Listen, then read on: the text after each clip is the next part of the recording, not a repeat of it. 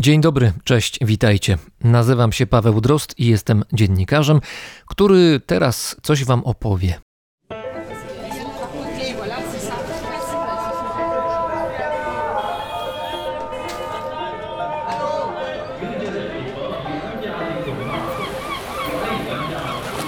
Brzmienie świata z lotu Drozda. Dawno, dawno temu a to może jeszcze raz.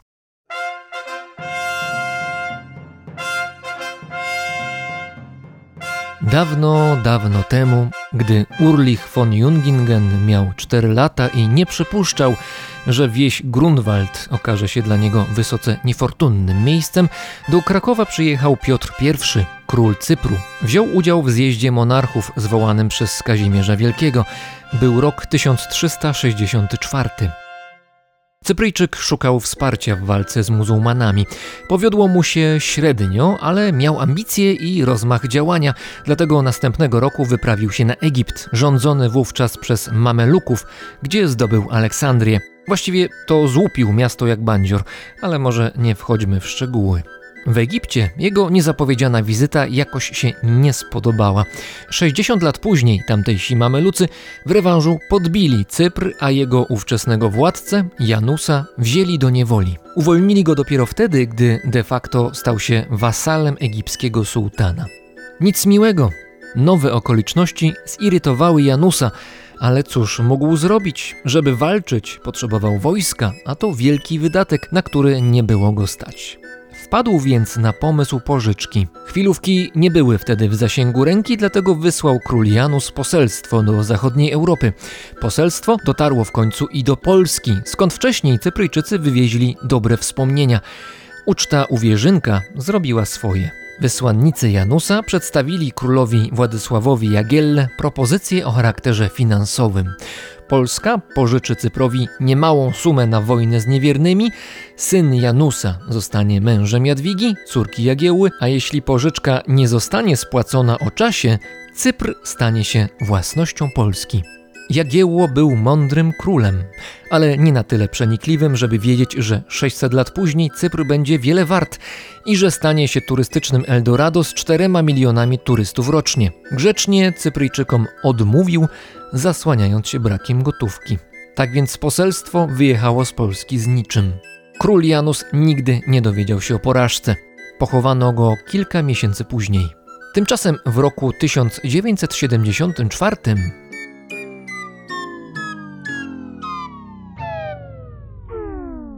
Tak, w tym odcinku sporo będzie o Cyprze, Cyprze współczesnym, jak najbardziej, nie tym historycznym, ale zanim nastąpi rozmowa na ten temat, przyjrzymy się życiu duchowemu Koreańczyków z południa.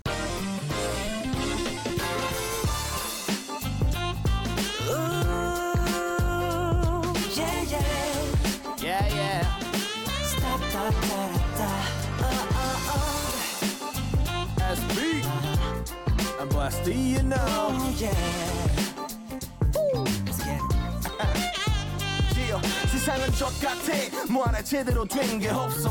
불안한 사회 또 내 인생은 한구를 적셔. 아무리 봐도 정치인들은 다 병신이고 학교건 사회건 부조리들이 넘쳐. What? 완벽하고 진심으로 멋져 보이네. 왜냐면 사건 사고 악당이 없는 게임은 노잼 인생은 원코인 동전 한입. 컨티뉴가 없기에 박진감 높진 다치 yeah. 난 이렇게 살아 life is like a game. 아니 말고 뭐 어쨌건 미를 보는 삶이 제요. 저 남미래 향하게 언제나 간절한 현재는 선물. 세상이 주는 완전한 불안전 함 보폭은 변해도 언제나 앞으로 걷기에 발걸음은 가볍지. 절실한 내 인생에 내게 말을 꺼내 무슨 일이야? 어디서 뭐해? 난 성공하러 가는 길이야 조금 천천히 하지만 느리지도 않게. It's just like that. 단 한순간도 놓치기 싫어 You know what I mean 다 생겨야지 내 앞에. 널 세상에 남겨둔 items Oh yeah. Oh every single day's a blessing prepared yet to keep all my b-boys and girls rocking life, yeah. It goes like.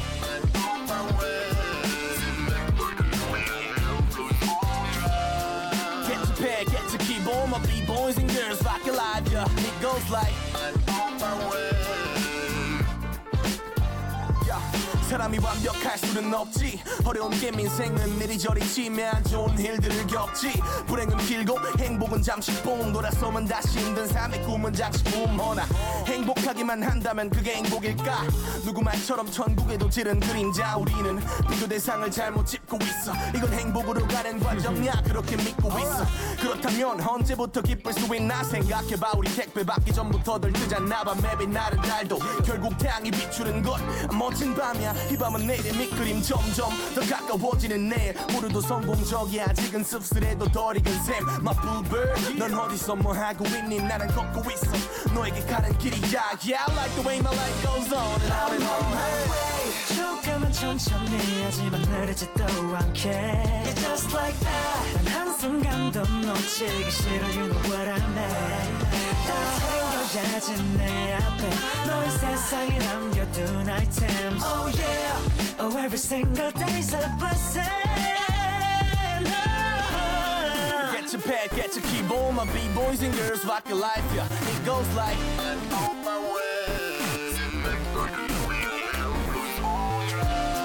Get your pad, get your keyboard, my b-boys and girls rock your life, yeah. It goes like. Uh, it's like a gameplay, you know what I'm talking about. Hey. 조금은 천천히 하지만 느리지도 않게 You're just like that 단 한순간도 놓치기 싫어 You know what I mean 다 챙겨야지 내 앞에 너의 세상에 남겨둔 items Oh yeah Oh every single day's a blessing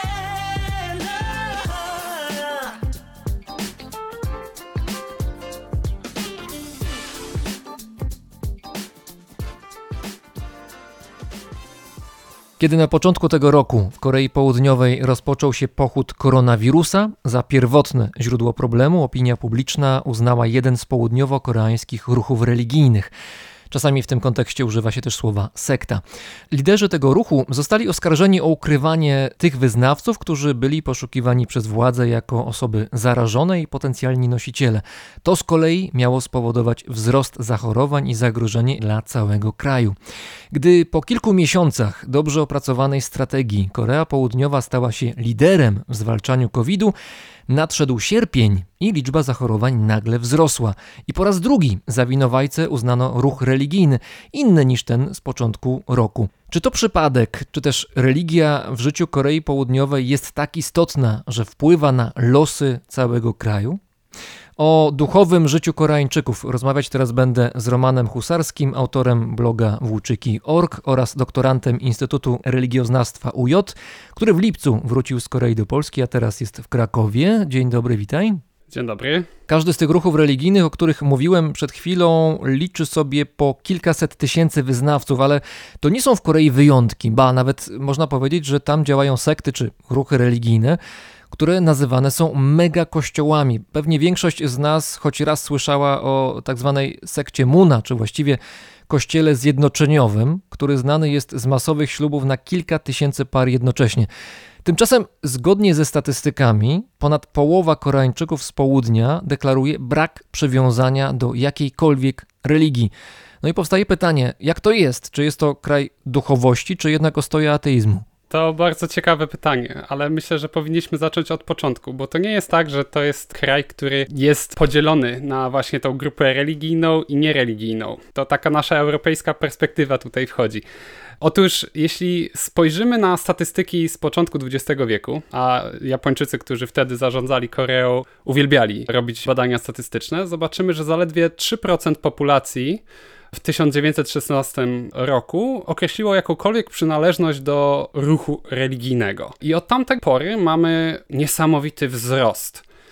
Z czego to wynika? Zanim chrześcijaństwo pojawiło się na Półwyspie Koreańskim, religijność miała charakter rytualny. To znaczy, że mogłem rano pójść do szamana, po południu odprawić rytuał konfucjański, a wieczorem dać datek na świątynię buddyjską i przy tym wszystkim nie identyfikowałem się jako buddysta, konfucjanista czy animista. Tego typu kategorie dopiero zaczęły mieć znaczenie gdy chrześcijanie się pojawili i rozpropagowali taką wizję religijną opartą na wspólnocie. Więc tak naprawdę to nie jest regres, tylko gigantyczny wzrost tych ruchów religijnych na przestrzeni ostatnich 100 lat. I to dzisiaj tak jest, że wielu Koreańczyków, którzy nie określają swojej przynależności do jakiejś konkretnej religii, bierze udział w licznych rytuałach, w licznych takich aktywnościach, które określa jako kulturę koreańską religioznawstwa powiedziałby, że no ja tutaj widzę zjawisko religijne. Koreańczyk powie, nie, nie, nie, to jest tylko koreańska kultura. Ale chcesz przez to powiedzieć, że to jest trochę tak, że jak powiedzmy polską kulturą jest to, że sobie rozpalam grilla w każdy weekend, to w ramach koreańskiej kultury idę sobie właśnie do jakiegoś chramu, albo zapalę kadzidełko, albo gdzieś pokłonię się portretowi przodków w domu, ale to nie jest jakoś głęboko duchowe dla Koreańczyka to może jest wystarczająco duchowe.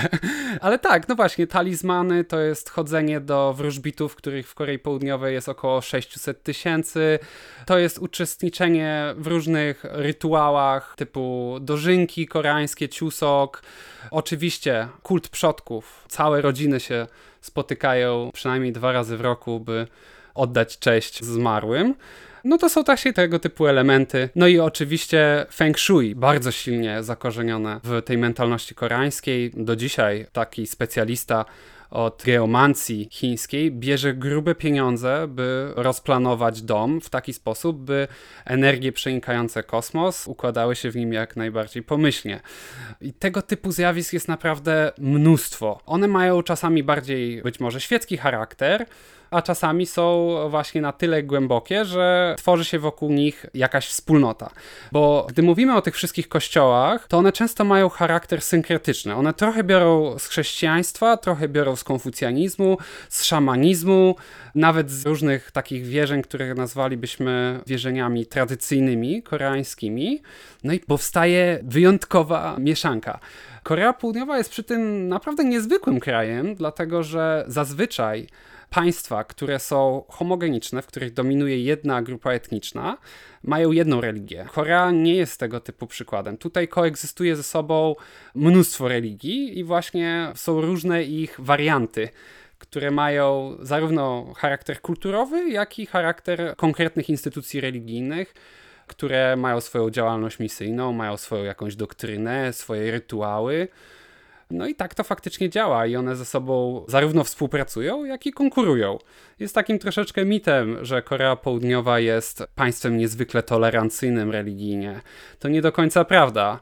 Tak, oczywiście nie ma tutaj być może takich scen, jakie znamy z Pakistanu, ale jest też trochę tej nietolerancji, zwłaszcza do religii, które w jakiś sposób kwestionują kulturę i zasady społeczne w Korei Południowej. Na przykład świadkowie Jehowy, którzy odmawiają służby wojskowej od lat i od dekad są za to prześladowani, wsadzani do więzień. To się ostatnio poprawiło, ale zwłaszcza w latach 70., 80., osoby z tego kościoła no, regularnie trafiały do więzień, były bite, były też morderstwa na, na tym właśnie religijnym tle. Ostatni przykład takiej większej aktywności nietolerancji religijnej to sytuacja 500 uchodźców jemeńskich z wojny, którzy wylądowali na wyspie Jeju, którzy doprowadzili do masowych protestów protestujący domagali się ich ekstradycji, dlatego że uważali, że islam jest zagrożeniem. I to jest jakiś taki bardziej, być może globalny ruch, pewnie ma dużo wspólnego z działalnością konserwatywną protestanckich duchownych w Stanach Zjednoczonych bo tutaj jest to silne powiązanie pomiędzy Koreą a Stanami Zjednoczonymi. Co ciekawe, kiedyś islam był nawet uważany w Korei Południowej za jedną z koreańskich religii, malutką co prawda, ale kiedy zaczęli w niej dominować obcokrajowcy, którzy przyjeżdżali w celach ekonomicznych, no to obraz tej religii stał się na tyle negatywny, że jedyny meczet w Seulu, 25-milionowej metropolii, jeśli weźmiemy pod uwagę cały obszar metra, musi być stale pilnowany przez policję z powodu zagrożenia ataku. Teraz się zatrzymajmy przy tej masowości owych kościołów czy ruchów religijnych albo sekt, zwał jak zwał. One są właśnie po prostu wielkie. Słowo mega kościoły tutaj nie jest przypadkowe.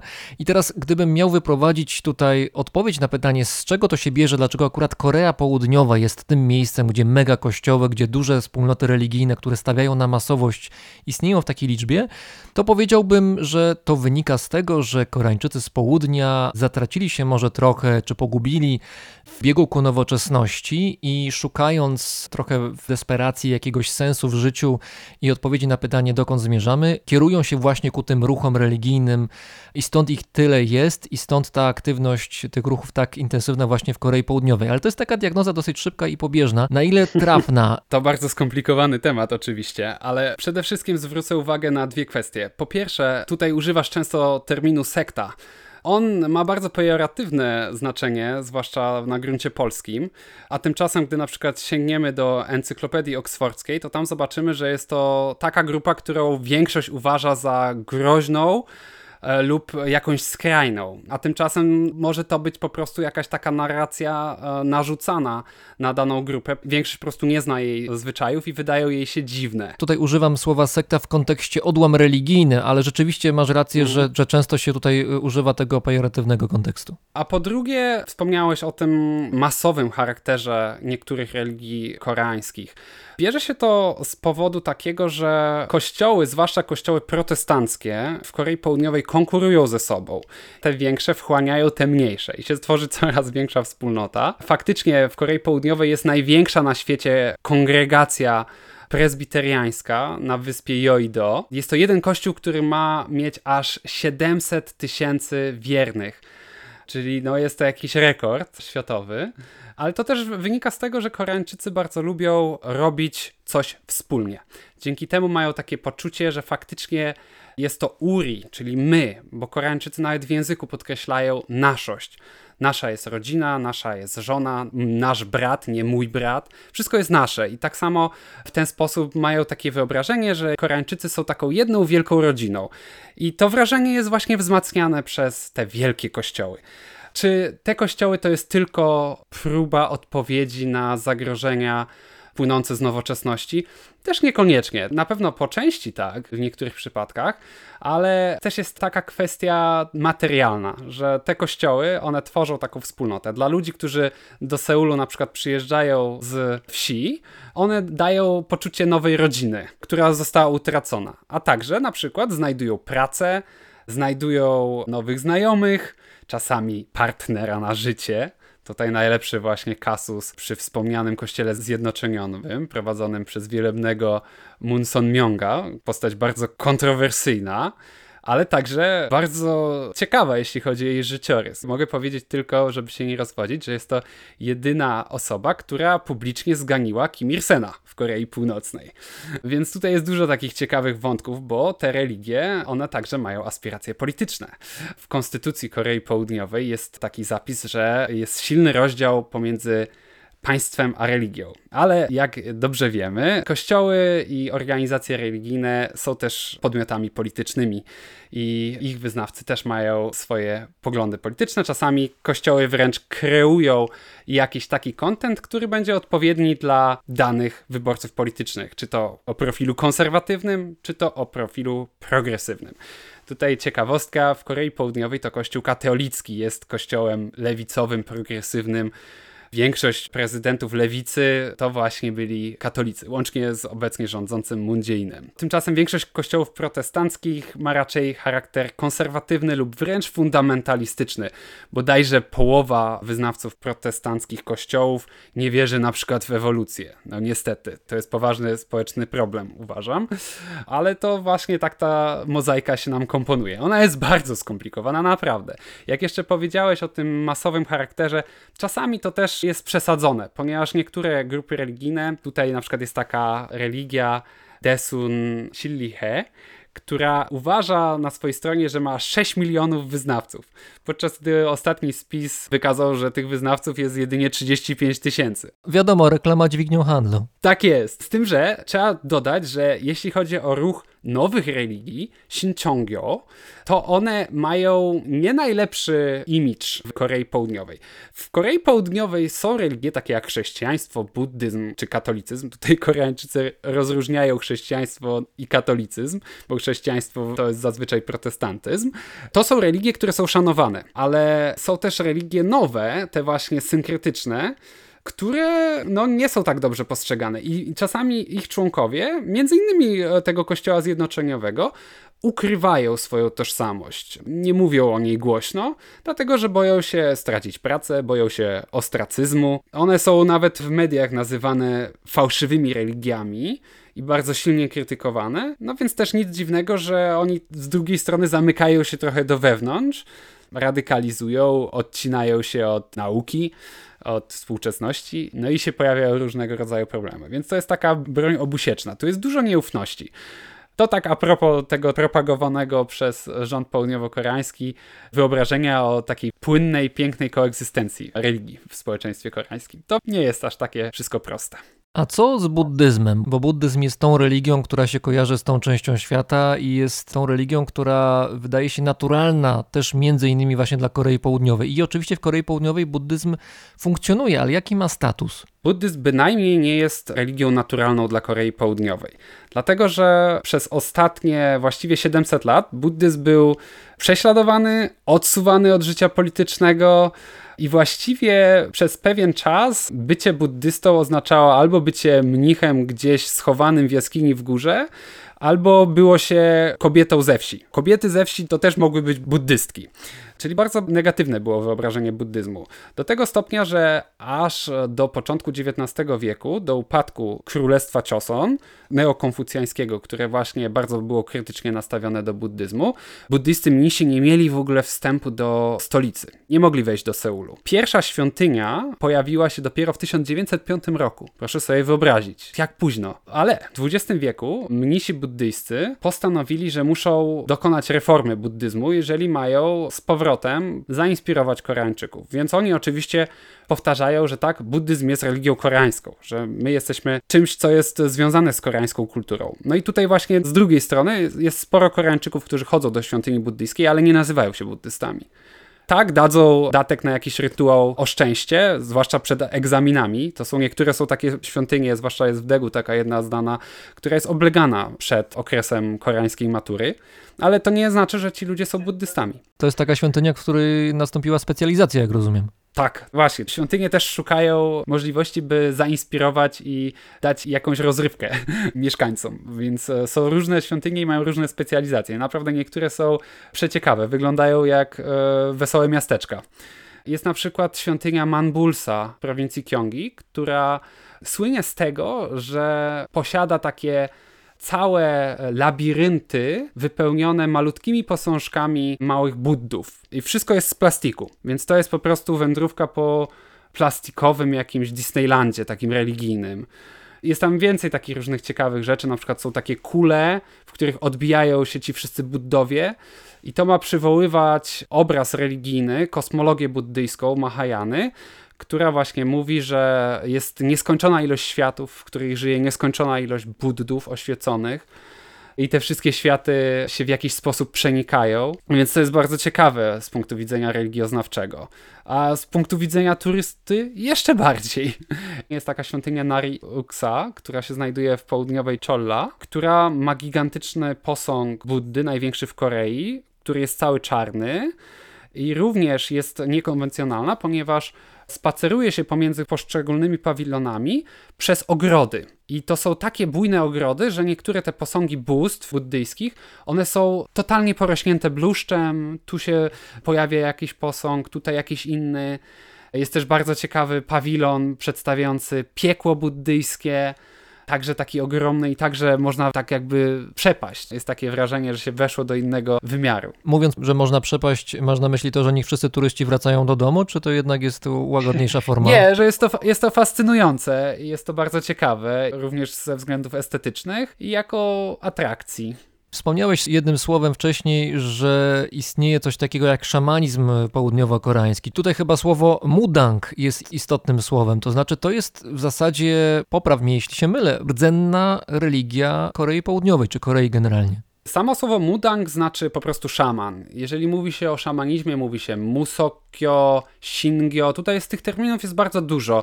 Jest to wszystko bardzo skomplikowane tak naprawdę, no bo jeżeli mówimy, że to jest rdzenna religia koreańska, ale ona została przekształcona bardzo silnie najpierw przez buddyzm, a potem przez konfucjanizm. Te w ogóle systemy, one się mieszały. Tutaj też bardzo są silne wpływy taoistyczne. Taoistyczne bóstwa są w pawilonach szamanistycznych, ale faktycznie wpływ szamanów, ich znaczenie we współczesnej Korei jest gigantyczne. Bodajże, jeżeli pamiętam, tak, taka była statystyka Gallup, że 77% Koreańczyków przyznało się, że przynajmniej raz w życiu było u szamana z prośbą o poradę. A jednocześnie inne statystyki mówią, że ponad połowa Koreańczyków z południa w ogóle nie wierzy w nic. To są statystyki, które mówią, że oni nie przyznają się do żadnej religii. Po prostu no religion, bezreligijność. Czyli może być tak, że no religion, ale jest szaman. Oczywiście, to jest właśnie to.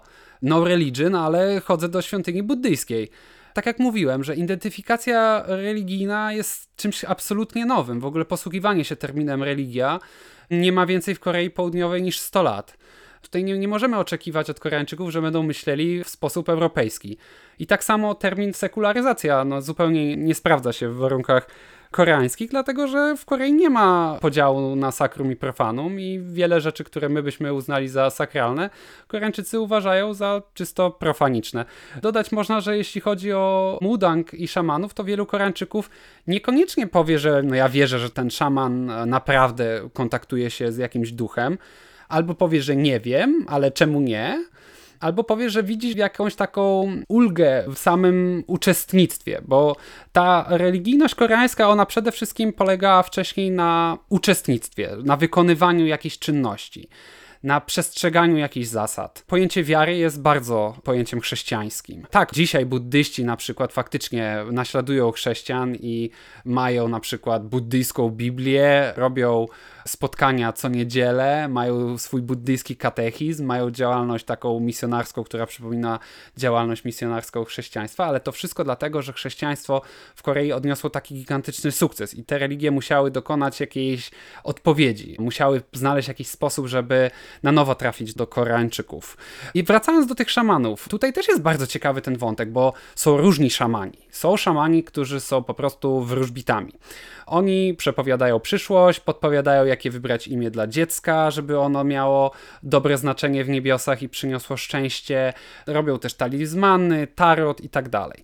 Są szamani, którzy są szamanami dziedzicznymi i oni odprawiają rytuał do różnych duchów, różnych bóstw, ale sami uważają, że nie potrafią wejść w kontakt z bóstwem. Wierzą, że ma to jakieś znaczenie Tutaj znowu jest właśnie, proszę zobaczyć, jak ta koreańska duchowość, ona jest taka pragmatyczna, taka wręcz materialistyczna, bo to są zazwyczaj prośby o jakieś takie doczesne rzeczy, czyli o zdrowie, o powodzenie w związku, o pieniądze, ale są jeszcze tacy szamani, którzy faktycznie wchodzą w trans.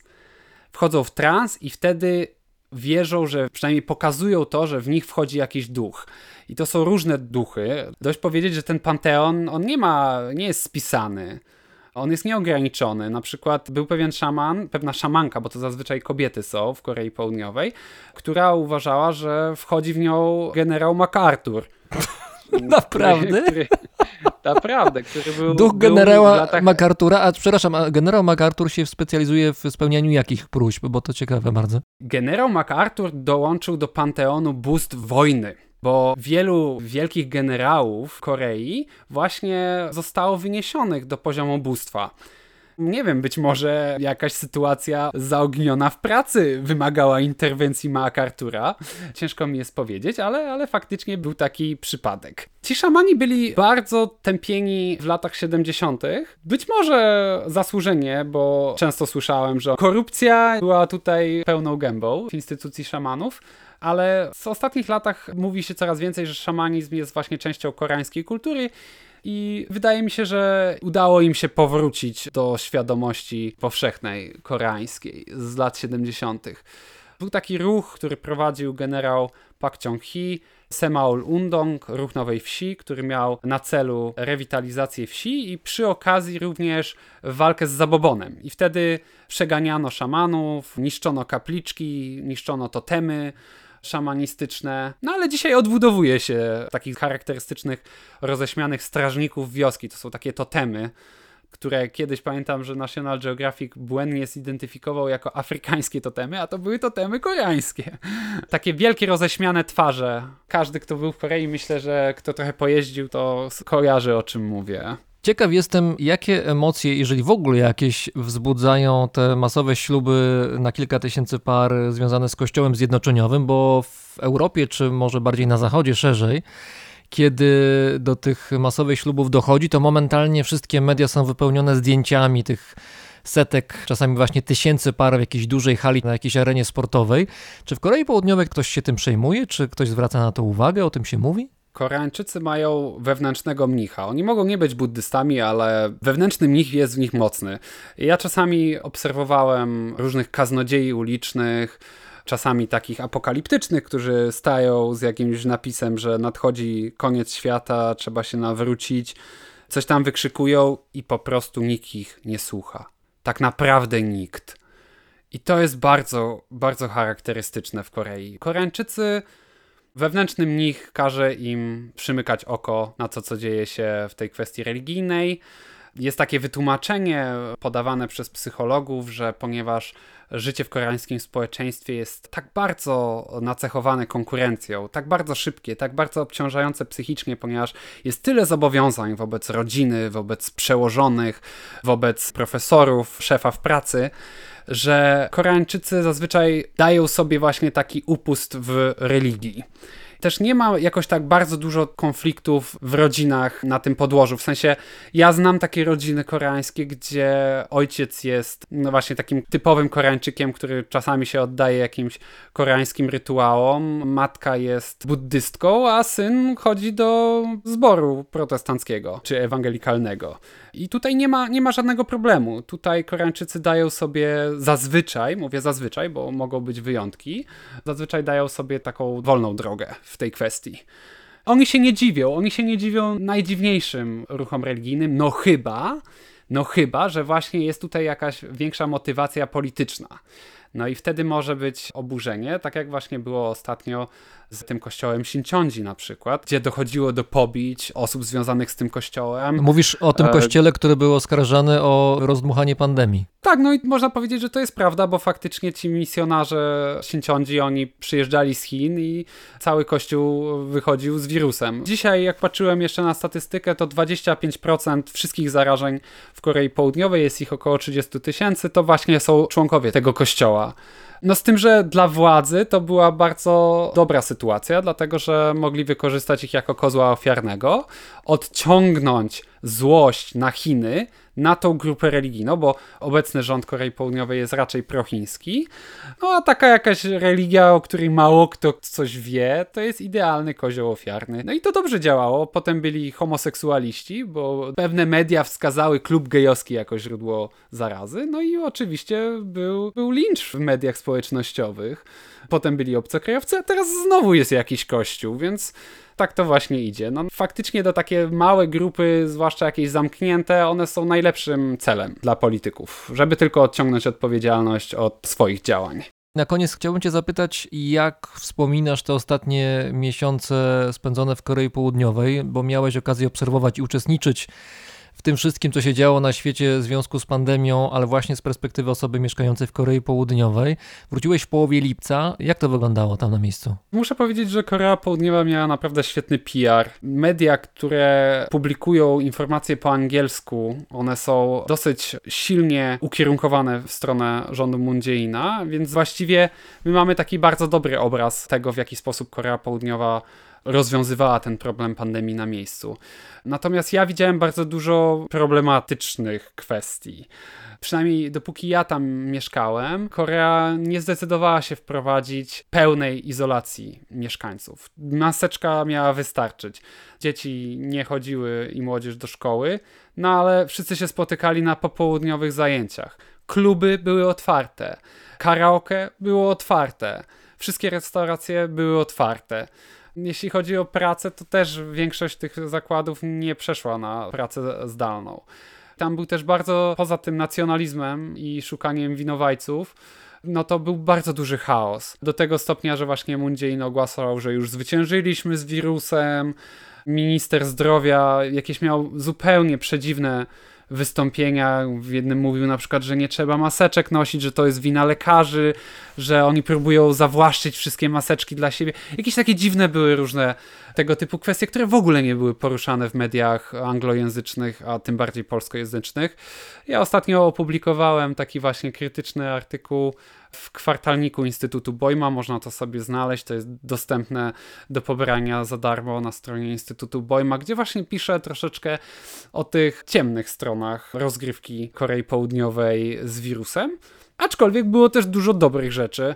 Choćby to, że większość mieszkańców jednak faktycznie dbała o, o te środki czystości, o te maseczki, to na pewno, na pewno im wyszło. Jako obcokrajowiec, e, niestety w tym ostatnim odcinku odczułem dużo uprzedzeń. Faktycznie po tym, jak w dzielnicy zdominowanej przez obcokrajowców Itaewon doszło do takiego ogniska COVID-19, no to relacje pomiędzy Koreańczykami a obcokrajowcami się znacznie pogorszyły. I nie, nie było żadnej przemocy fizycznej, ale nie wpuszczano do sauny, do publicznej łaźni obcokrajowców, do niektórych kawiarni, restauracji. Można to było czasem odczuć. Na przykład w autobusie ktoś się przesiadał. No i na przykład moja żona, która uczyła angielskiego, no to dowiadywała się od swoich dzieci, że no, ojciec mówił, że wszyscy obcokrajowcy mają COVID i nie powinniśmy się do was zbliżać. Tego typu sytuacje. No, ostatecznie może nic jakoś strasznie poważnego. I tak wydaje mi się, że na tle całego świata to Korea Południowa jest jednym z lepszych miejsc, żeby być w tym momencie ostatecznym rozrachunku. Bardzo Ci dziękuję. Roman Husarski, autor bloga włóczyki.org oraz religioznawca z Uniwersytetu Jagiellońskiego. Dziękuję. Love, thug and G's and uh, I'm straight falling. That's right, yeah, yeah, yeah. This is song for y'all. Yeah, 오늘은 다른 날보다도 괜히 더 슬퍼지네. 네가 보고 싶다고. 이제는 이런 말도 할 수가 없이 돼버린 girl. 그저 옆에서 지켜볼 수조차도 없어. 정말 끝인 girl. 아무리 봐도 바보 같았어. 헛된 기대만 부풀려 착각만 했어. 그래 넌 남자친구가 있는데 나는 그거라는데 왜 그랬는지 그럴수록 네가 좋아져. 친구들이 나보고 병신이래. 걔가 뭐가 그리 잘났냐고 정신 차리래. 가지고 논 거래. 상관없어. 아무렴 어때? 이렇게라도 널 볼 수만 있다면 난그 널 놓쳤게 내 썩어진 사랑 따윈.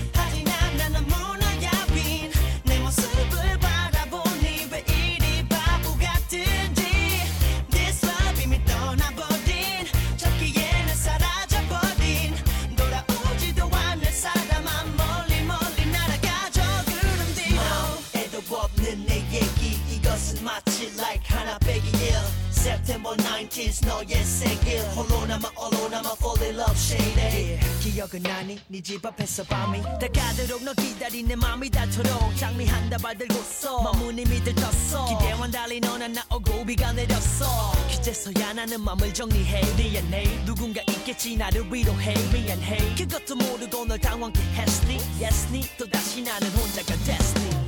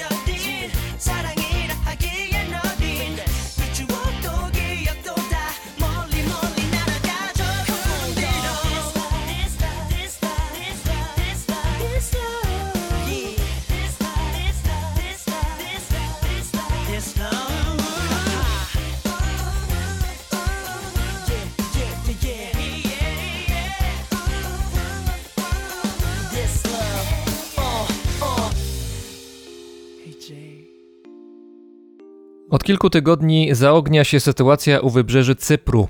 W 2011 roku w pobliżu wyspy na dnie morza odkryto duże złoża surowców naturalnych, głównie gazu. Od początku prawa do ich wydobycia zgłaszał nie tylko sam Cypr, ale również Turcja. Niedawno spór wszedł w nową fazę. Tureckie statki badawcze w towarzystwie tureckich okrętów wojennych prowadzą na morzu badania i odwierty. I tutaj nie ma miejsca na niedomówienia. Turcja postawiła na siłowe rozwiązanie problemu. A wszystko toczy się niedaleko wyspy, która dobrze pamięta rok 1974. W tamtym czasie na Cypr łakomie spoglądała Grecja. Pojawiły się nawet pomysły przyłączenia Cypru do Grecji. I na tym tle w 1974 roku wybuchły na wyspie walki. W odpowiedzi na sytuację Turcja dokonała inwazji na wyspę. Pretekstem była ochrona cypryjskich Turków. Inwazja doprowadziła do masowych wysiedleń i podziału wyspy na dwie części. Cypr północny, uznawany wyłącznie przez Turcję, i Cypr, państwo uznawane przez świat i należące do Unii Europejskiej. I tak jest do dzisiaj. Na Cyprze jest z nami teraz Agnieszka Georgiju, od 11 lat mieszkanka tego kraju. Dzień dobry, witaj, cześć. Dzień dobry, witam. Mieszkasz na wschodnim wybrzeżu w Larnace. To miasto niewielkie, bo trochę ponad 50 tysięcy mieszkańców, ale i tak jedno z większych na Cyprze, bo na wyspie chyba jakoś inaczej się postrzega to, co jest duże i to, co jest małe. W końcu też Cypr sam nie jest wielki. Tak, no jest to miasto przede wszystkim, które posiada port lotniczy. Jeżeli chodzi o większe osiedlenia mieszkańców, to jest oczywiście stolica, czyli Nikozja i Limassol, gdzie głównie teraz osiedla się bardzo dużo obywateli rosyjskich, także bardzo dużo Polaków. Ale Larnaka jest takim portem i lotniczym i teraz rozbudowuje się także port statkowy, czyli będzie więcej miejsca na sumowanie statków. O Rosjanach to jeszcze za chwilę porozmawiamy, mam nadzieję. Natomiast zatrzymajmy się może przy samej Nikozji. To jest stolica Cypru i jednocześnie też miasto uznawane za stolicę przez Turków cypryjskich. Stolica tak. nieuznawanego przez większość świata, no oprócz Turcji, Cypru Północnego. Miasto podzielone i tutaj ten podział bardzo wyraźnie widać.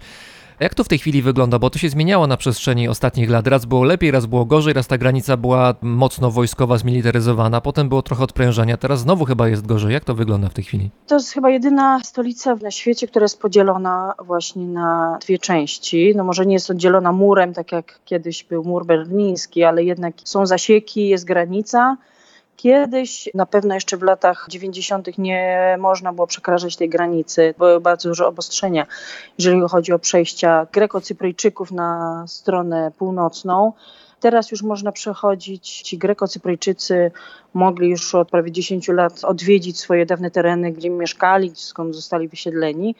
No i też dużo korzystają na tym turyści, ponieważ no, ta strona północna, nie chcę nazywać turecka, posiada dużo takich produktów, powiedzmy, nieoryginalnych, z czego korzysta bardzo dużo turystów. Także sami mieszkańcy Cypru korzystają z tego teraz. Są to przede wszystkim dwie różne religie, dwie różne mentalności, gdzie kiedyś ci ludzie żyli wszyscy na jednej wyspie i jakoś sobie dawali radę razem. No niestety nastąpi podział, cały czas jednak istnieje takie poczucie żalu, jakiejś niesprawiedliwości.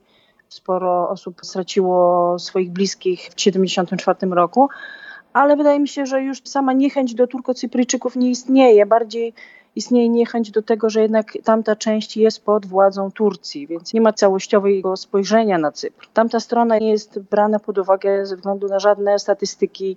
Nawet jeżeli chodzi teraz o koronawirusa, to co się dzieje na tamtej stronie nikt nic nie wie. Czy twój mąż, grecki Cypryjczyk, pamięta turecką inwazję 1974 roku? Tak, bardzo dobrze pamięta, bo to był jego czas dzieciństwa i pamięta jak miał 6 lat. Musieli właśnie ze swojego miasteczka, swojego domu uciekać do lasu.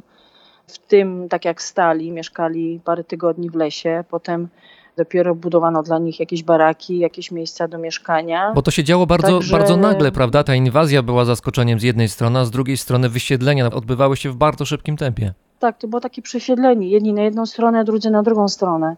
Wiele ludzi na pewno potraciło majątki, potraciło dom, już nie mówię o dużych biznesach, gdzie musieli po prostu zostawić wszystko i uciekać. Więc tym bardziej dla osób, które były wtedy dziećmi, było to bardzo duże przeżycie i tutaj jakby jest to cały czas na świeżo. Historia, która jeszcze będzie przechodziła z pokolenia na pokolenie i będzie jeszcze trwała jeszcze, jeszcze. A mieliście takie wycieczki czy wyjazdy rodzinne gdzieś na tę stronę północną, w miejsca, gdzie rodzina twojego męża kiedyś mieszkała i żeby zobaczyć, jak to teraz wygląda? Były takie pomysły? Oj, na samym początku, jak poznałam męża, to mnie przewiózł jakby wzdłuż tej linii demarkacyjnej. Pokazał mi właśnie miejscowość, w której mieszkał, dokładnie swój dom pamięta. Stoją tam tylko same budynki, bez okien, bez drzwi, po prostu same mury.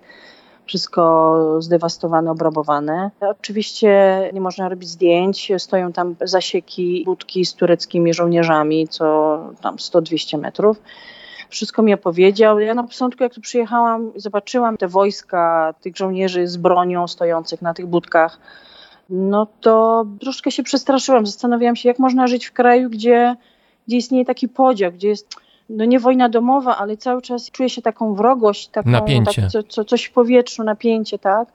Gdzie nie wiadomo, czy znowu nastąpi jakiś atak, czy nie, bo jednak Greko-Cypryjczycy nie czują się, jeżeli chodzi o wojsko, oczywiście tak mocni i mogą się porównywać do Turcji.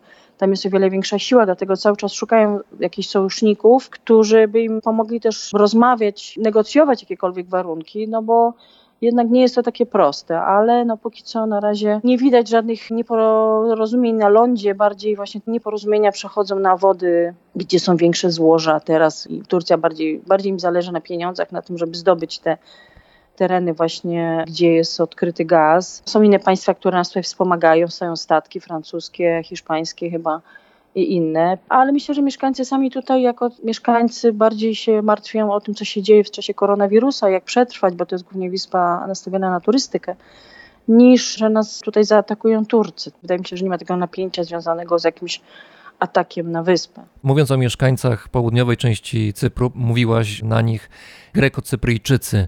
Tak. Na ile Cypryjczyk z południa jest Grekiem? Czy tutaj w ogóle jest jakieś rozróżnienie pomiędzy Greko-Cypryjczykiem a Grekiem jako takim? Na pewno się czują bardzo dumni, że są Greko-Cypryjczykami, ale nie, że Grekami, bo Grekami jako takimi nie są. Są Greko-Cypryjczykami. No jest inna wymowa, inny dialekt. Niektóre słowa są troszeczkę inne, ale jest to jednak język grecki. W szkole uczą czystego języka greckiego te naleciałości nie są jakby utrudnieniem w kontakcie z Grekami. Poza tym tutaj po roku 2000 bodajże 15-16 bardzo dużo przyleciało na Cypr Greków, którzy się osiedlili, szukali pracy, no bo wtedy był kryzys w Grecji.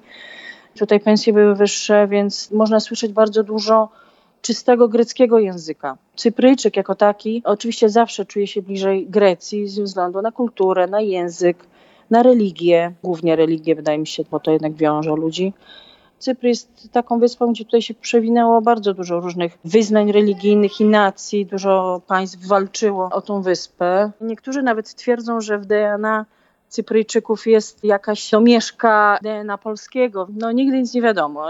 Tutaj można znaleźć ruiny bardzo wielu różnych nacji, które się przewinęły przez Cypr. Wyspa Afrodyty, więc kojarzy się to z tą historią grecką. Tutaj mieszkańcy jakby odróżniają Greko-Cypryjczyków od Turko-Cypryjczyków po samej twarzy. Tutaj ta część grecka nie mówi po turecku. Chociaż jeżeli jest paszport, no to w paszporcie są dwa języki urzędowe, jest grecki i turecki, ale jednak po tej greko-cypryjskiej stronie nie używa się języka tureckiego w ogóle.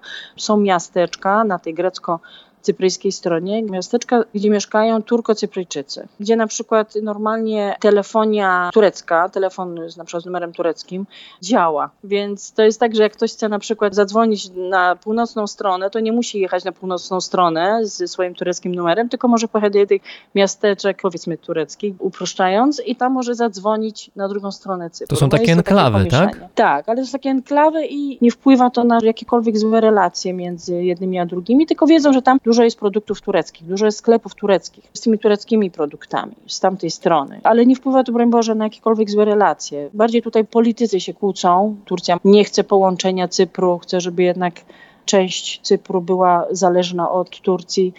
No tutaj mieszkańcy żyją zgodnie, razem, nie zachodzą jakiekolwiek niesnaski, jakiekolwiek spięcia, nie ma takiej sytuacji. Cypr w przeszłości wielokrotnie przechodził z rąk do rąk. Wyspą rządzili Rzymianie, Grecy, Francuzi, Fenicjanie wcześniej, Wenecjanie, Tak, tak. Turcy. A Był od, też islam. tak był jest, a od islam, drugiej tak, połowy XIX wieku do roku 1960 była to brytyjska kolonia. I o tym fragmencie historii można sobie łatwo przypomnieć jadąc autem, bo przecież obowiązuje ruch lewostronny i tak jest Tak do dzisiaj. Natomiast na ulicach coraz częściej wpływ nowej nacji, której wcześniej może nie było, a teraz jest bardzo silna. Mam tutaj na myśli Rosjan i język rosyjski, który niejednokrotnie na ulicach jest słyszalny. Trochę o tym mówiłaś. Jak to wygląda w praktyce? No bo opowieści medialne są takie, że niemal rosyjska inwazja na Cypr zawitała kilka czy kilkanaście lat temu i bardzo szybko postępuje. Kiedyś Cypr był uważany za taką dosyć bogatą wyspę i wyspę, gdzie można, że tak powiem, dużo zaoszczędzić na podatku, więc Rosjanie zaczęli się tutaj interesować. Wtedy to był tak zwany raj podatkowy. Jeszcze nawet jak byli już w Unii, a nadal jeszcze ten raj podatkowy tutaj istniał. Dopiero od 2013 roku podatki się pozmieniały, już nie były takie atrakcyjne jak kiedyś. Bardzo dużo było napływowych biznesmenów tutaj, bardzo dużo bogatych ludzi no, z pierwszych stron gazet, z listy Forbesa, Rosjan tutaj pokupowało swoje nieruchomości. I tak na przykład Limassol jest uważany za takim Limassograd, niektórzy to nazywają, bo tam jest bardzo dużo Rosjan.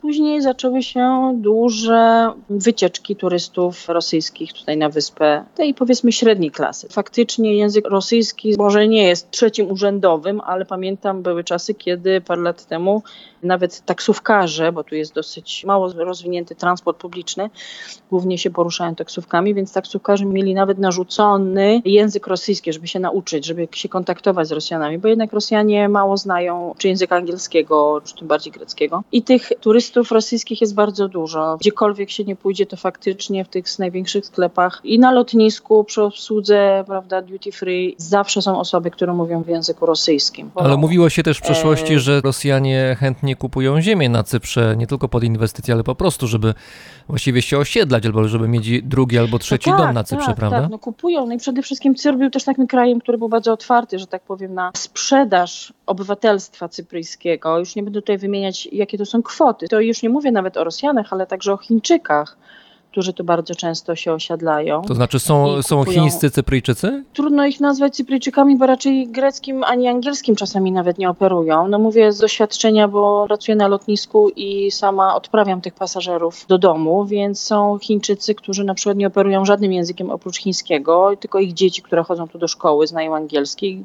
To dzieci tłumaczą rodzicom, co my do nich mówimy, bo oni sami używają tylko Google'a jest dużo Chińczyków, którzy tutaj właśnie zakupili domy. Trzeba kupić nieruchomość, trzeba zapłacić za paszport i wtedy się ma paszport cypryjski. Tak samo jest, jeżeli chodzi o Rosjan. Bardzo dużo można spotkać Rosjan z cypryjskim paszportem, gdzie na przykład wylatują z Cypru na rosyjskim paszporcie nam do siebie, a przylatują na cypryjskim. Jest lotnisko w Nikozji po stronie północnej, które jest lotniskiem, gdzie głównie się wylatuje do Turcji i potem z Turcji można lecieć sobie na cały świat. Jeżeli ktoś przyleci na lotnisko północne, przedostanie się, przejedzie na południową stronę i będzie chciał wylecieć z Cypru południowego, to nie wyleci. Czyli formalnie, jeżeli przylecę na Cypr, ale wyląduję w części północnej, to z formalnego, oficjalnego punktu widzenia mnie tam w ogóle nie powinno być. To znaczy nie przeleciałem legalnie tak na jak, wyspę. Tak jakby ciebie na Cyprze nie było. Dla nas, dla tej strony cypryjskiej, uznawanej przez Unię Europejską. Ciebie nie ma na Cyprze. Bardzo to jest skomplikowane wszystko i też symbolem podziałów na wyspie, takim chyba najważniejszym symbolem jest miasto Famagusta w tureckiej części wyspy,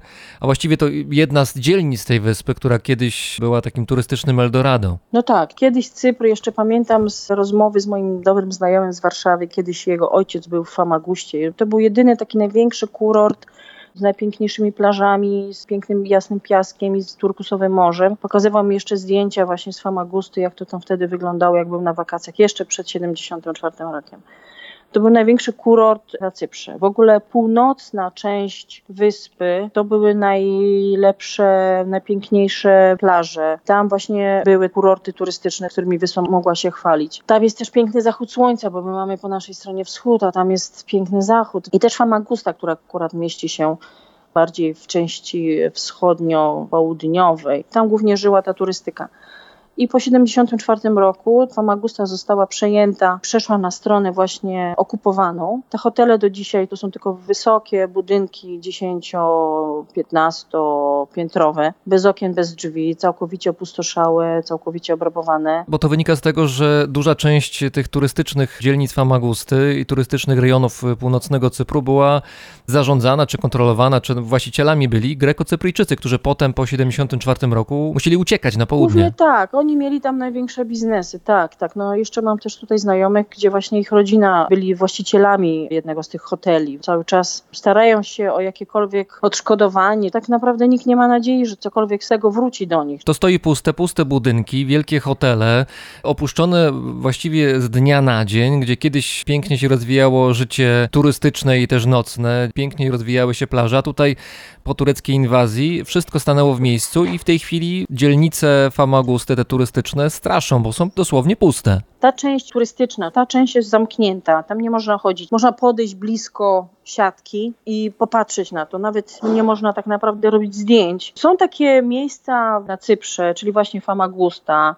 czy nawet te budynki, gdzie mieszkała rodzina mojego męża, to jest taka linia demarkacyjna, czyli miejsca, gdzie nie można na przykład się osiedlać. I taką też częścią jest ta część Famagusty, gdzie są hotele, gdzie to były te duże resorty turystyczne.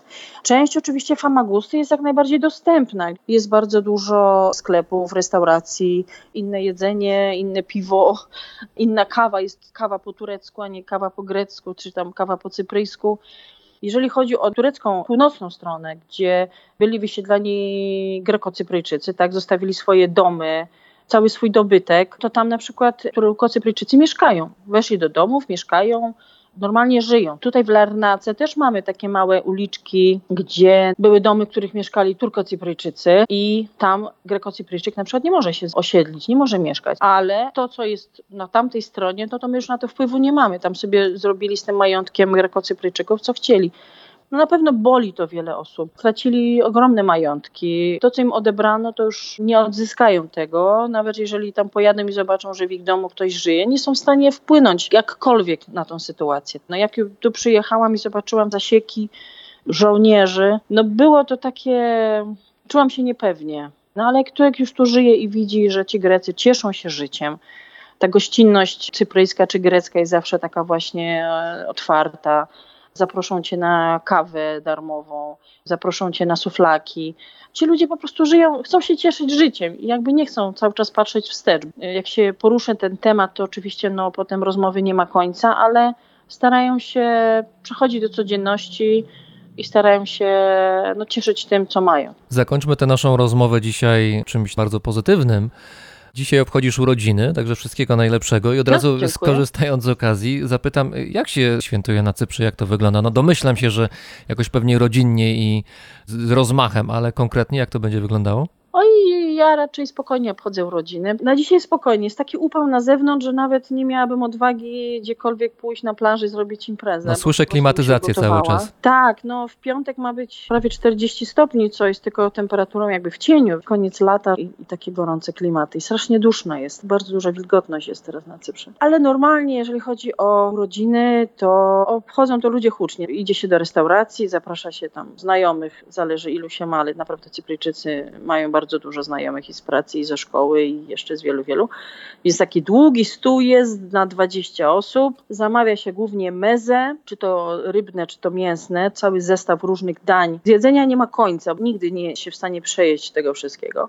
Zamawia się czy piwo, czy wino, czy pije się uzo, czy ziwaniję. Bawi się przy muzyce greckiej. Oczywiście potem na końcu ląduje tort na stole. I tak naprawdę trzy godziny można siedzieć, czy cztery nawet, bawić się, pić i, i, i dobrze spędzać czas ze znajomymi. Na pewno jutro przyniosę jakiś tort do pracy, bo zawsze dzielimy się z naszymi tutaj znajomymi z pracy czymś słodkim i zawsze, zawsze ktoś przyniesie coś słodkiego. Codziennie coś ląduje na stole. Cypryjczycy obchodzą hucznie urodziny, każde urodziny, czy to są urodziny dziecka, czy to są ich własne. Bardzo często do siebie dzwonią, są bardzo rodzinni, więc naprawdę, jeżeli ktoś ma urodziny, a głównie Facebook teraz przypomina znajomym i rodzinie o tym, kiedy ktoś obchodzi to święto, więc naprawdę można liczyć na set życzeń, telefonów. Już też właśnie w czasie naszej rozmowy też już kilka telefonów nieodebranych mam, więc naprawdę cieszę się, że dużo ludzi składa mi życzenia, o mnie pamięta, to jest naprawdę bardzo, bardzo miłe. Wszystkiego dobrego i dobrej zabawy dzisiaj w ciągu dnia, może trochę z niższymi temperaturami. A jak mówiłaś o Uzo, to mi się skojarzyło, że dawno nie miałem okazji pić, a, a to jest bardzo fajny alkohol, go bardzo lubię. On jest taki, No nie Coś ma lubi dobrego. anyż, tak, to jednak jest bardzo specyficzny. ale jak Uzo się to polubi, to można naprawdę wsiąknąć, że tak powiem. No tak. Mogę na przykład polecić, że się na przykład robi ślimaki, jeżeli jadasz ślimaki, ja tutaj też Czasami. jest taki sezon na ślimaki, to, to właśnie uzo się dodaje do wody O, dla podkreślenia smaku. bardzo dziękuję. Z Cypru, z Larnaki mówiła do nas Agnieszka Georgiju. Wszystkiego dobrego. Dziękuję uprzejmie, pozdrawiam wszystkich słuchaczy.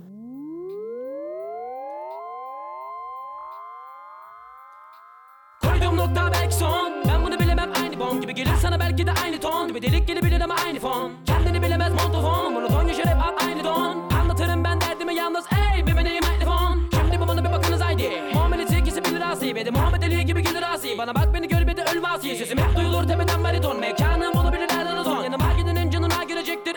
Ey bir meneyim mikrofon Oh bunu ben bunu sen şunu ben onu sen günü ben günü sen. Fenomen olacak dolacak her gel menemen kıvamı balçık gelemem. Gelemem dostumu göremezsem düşmanı postunu geri seremezsem. Rüzgar gibi esemezsem veremezsem kalbimi geri gelemezsem. Sen beni beni beni yüreğimi göre beni kendini beni beni yamacıma gelemedin amacına varamadın her yeri karaladın barışta yarıladın acımadan aldın. Rüyalara daldın bal arası gök arası. İstanbul kalem harp okulundan çıktı en baba rap işte başına darısı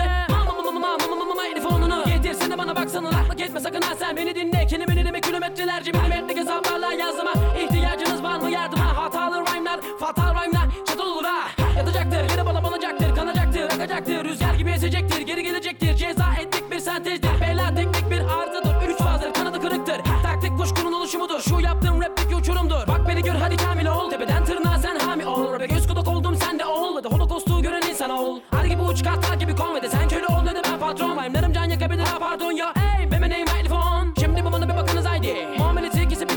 de Muhammed Ali gibi gelir asi Bana bak beni gör bir de ölme asi Sesim hep duyulur tepeden bariton. Mekanım olabilir nereden ton Yanıma gidenin canına girecektir. Ey be name mikrofon Bana bak Yo kalbini aç sana tak Yo muamele pak katarakt Yo görünen köy bu dayak. Sözlerle gelen kendin Nostradamus sanına. Namus gerekir ceza gibi bir kabus gerekir. Fanus gibi deliğinize şekilde muz sokulur Bana bir bakınız akınız underground'ı Kafanızı takınız yakınız. Aleve veriniz Her yerde holokostu görünüz. Gösteriniz İşte bu hip gösterimiz. Yo Allah rapin cezasını verdi. Mama mama mama mama mama mama mama mama Microphone show.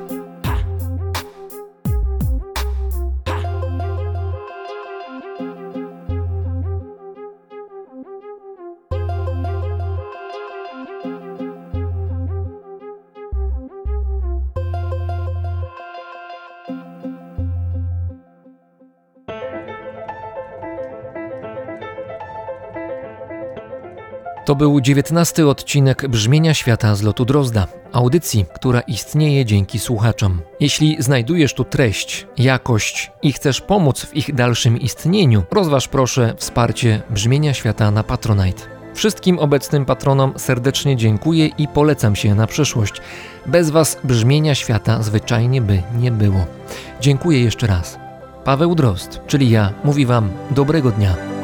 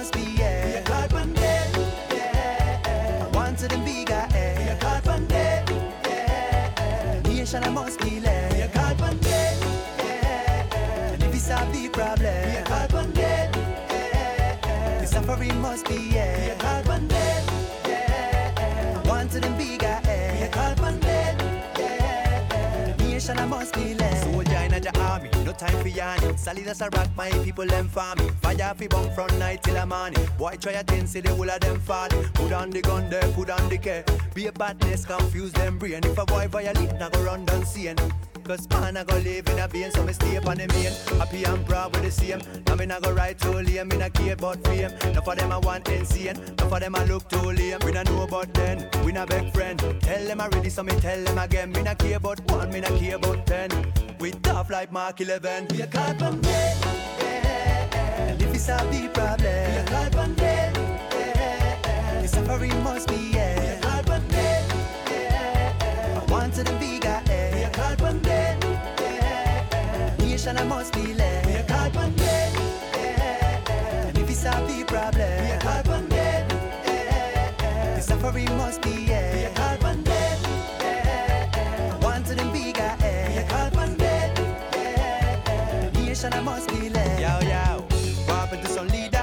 A lie every day, them no lead none. Yeah, we have to so wanna reap back, but them a wanna not act like a idiot. Yeah, but we know up here lie, then does a tell. While the whole a nation I must be led. Them have to solve the We together wanna call upon them. Yo, action better than words. We want truth and rights, we not need nothing less. Right now me feel vexed. To some people I want me no like a them flex. The whole life is a mess. Then just attack and attack with them dark manifest. The while of them are the best, but me not know what's next. One put on the gun, then put on the gate. And if it's solve the problem, we badness confuse them brain. The suffering must be yeah. One is up the war, one is up the pain. I want to them bigger eh. If a boy violate it. Nation I must be led. One put on the gun, then put on the gate. And if it's a the problem, one is up the war, one is up the pain. The suffering must be yeah. We badness confuse them brain. I want to them bigger eh. We are caught one day. Yeah. The nation I must be led.